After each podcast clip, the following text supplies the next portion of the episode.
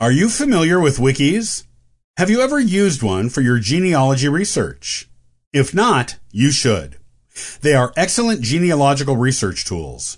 Join me today on the Ancestral Findings podcast as we look at what a wiki is, why you should be using them, and how they can benefit you as a genealogist.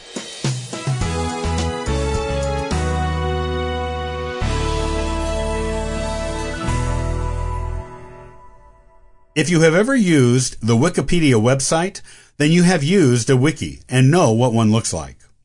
It is a slightly different kind of website from what you are probably used to. Have you ever used one in your genealogy research? If not, you are missing out on a good source of not only gathering information, but sharing it. Wikis for genealogy are excellent places to learn more about history in general a particular location, historical events, and even the location and availability of genealogical records. This article explains what wikis are and how they can help you with your family history research. Wiki is a Hawaiian word that means quick. It is a good way to describe wiki websites, as they are quick and easy ways to share and obtain information. A wiki is a collaborative website it is not maintained by one particular author, and it is not updated on a schedule or regular basis. It is updated whenever anyone who has access to its editing features feels like putting something new on it, or editing something that is already there. Anyone from around the world can update and contribute to a wiki, and there is no special software required to do it. All anyone needs is a web browser. This collaborative way of building a website makes a wiki perfect for genealogists. When more than one person is working on a family line, a collaborative website like a wiki is a perfect solution to sharing information with not only each other, but with other people around the world who may be looking into that particular family. You do not even have to know the other researchers using the wiki, though you will probably get to know each other the more you use it together adding and sharing information on your common ancestors with one another. Of course, the downside to a wiki is that anyone could add information to it, and the information they add may not always be correct. Also, sometimes people put information on genealogy wikis that they know is wrong because they want to keep a family myth that has been disproven being believed as truth among descendants. This is why you should only use genealogy wikis as starting off points for research. Do not take them at face value. Use what is there to investigate it for accuracy before putting it on your family tree. The good news is that most of the people who use a wiki are serious about their research and will be monitoring the information put on it for accuracy. There is usually an effort among the regular users of a wiki to only put expert and verified information on there. This is what you should do if you are contributing to a genealogy wiki, which goes without saying.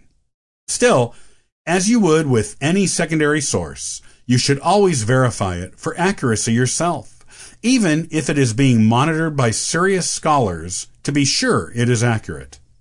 Nothing beats verifying something yourself in genealogy research. There are usually footnotes on most wikis, and these footnotes tell you where certain information was found.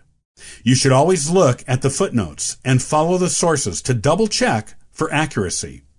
You might find a link to an online source, or you may find a reference to a periodical or book you can find at or order from your local library or Amazon.com. There will sometimes be poorly sourced items on a wiki, and those who contribute to it will put a source needed or citation needed note on it indicating other researchers should find a source to verify the information and add it to the wiki. Researchers will add this note if they have not been able to find the primary source of information themselves. So, now you know what a wiki is. You need to know how it can help you with your family history. To begin with, Wikipedia can be a huge source of information. If you are looking for the history of places or historical events, it will give you much information that will help in your family history search. There are also biographical pages for historic people, some of whom are not well known, and who might be your direct ancestors, or at least connected to them. You might find more information on your particular family line in the footnotes for these people. You can also find information on libraries, museums, and archives that may be useful to you in your genealogy research on Wikipedia. Look up the record repositories you need on Wikipedia, then visit them online or in person to get the records you need to fill out your family tree. If you're curious about the history of the hometown of your ancestor, you can usually find it on Wikipedia also. It is an excellent place to go for general historical information. Of course, Wikipedia is not the only wiki you can use for your family history research. It is just the most well-known one. However, there are wikis all over the internet on all imaginable topics, including genealogy. You can use any of the genealogy wikis to help you with your research, and each one has something unique to offer. For example, there is the Family Search Family History Research Wiki. It is an excellent resource because the historical records on FamilySearch.org all have a corresponding wiki page where you can learn more about them and how they might benefit you in your research.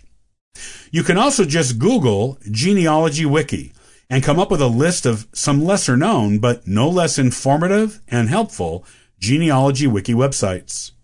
Some of them are dedicated to just one family, while others are worldwide family trees that anyone can contribute to or learn from for free without having to pay a subscription fee to use.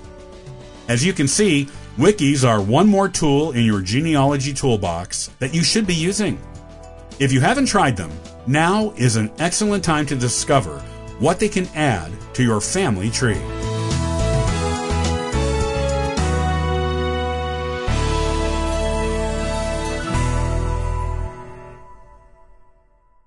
Have you ever wondered how neon signs were invented?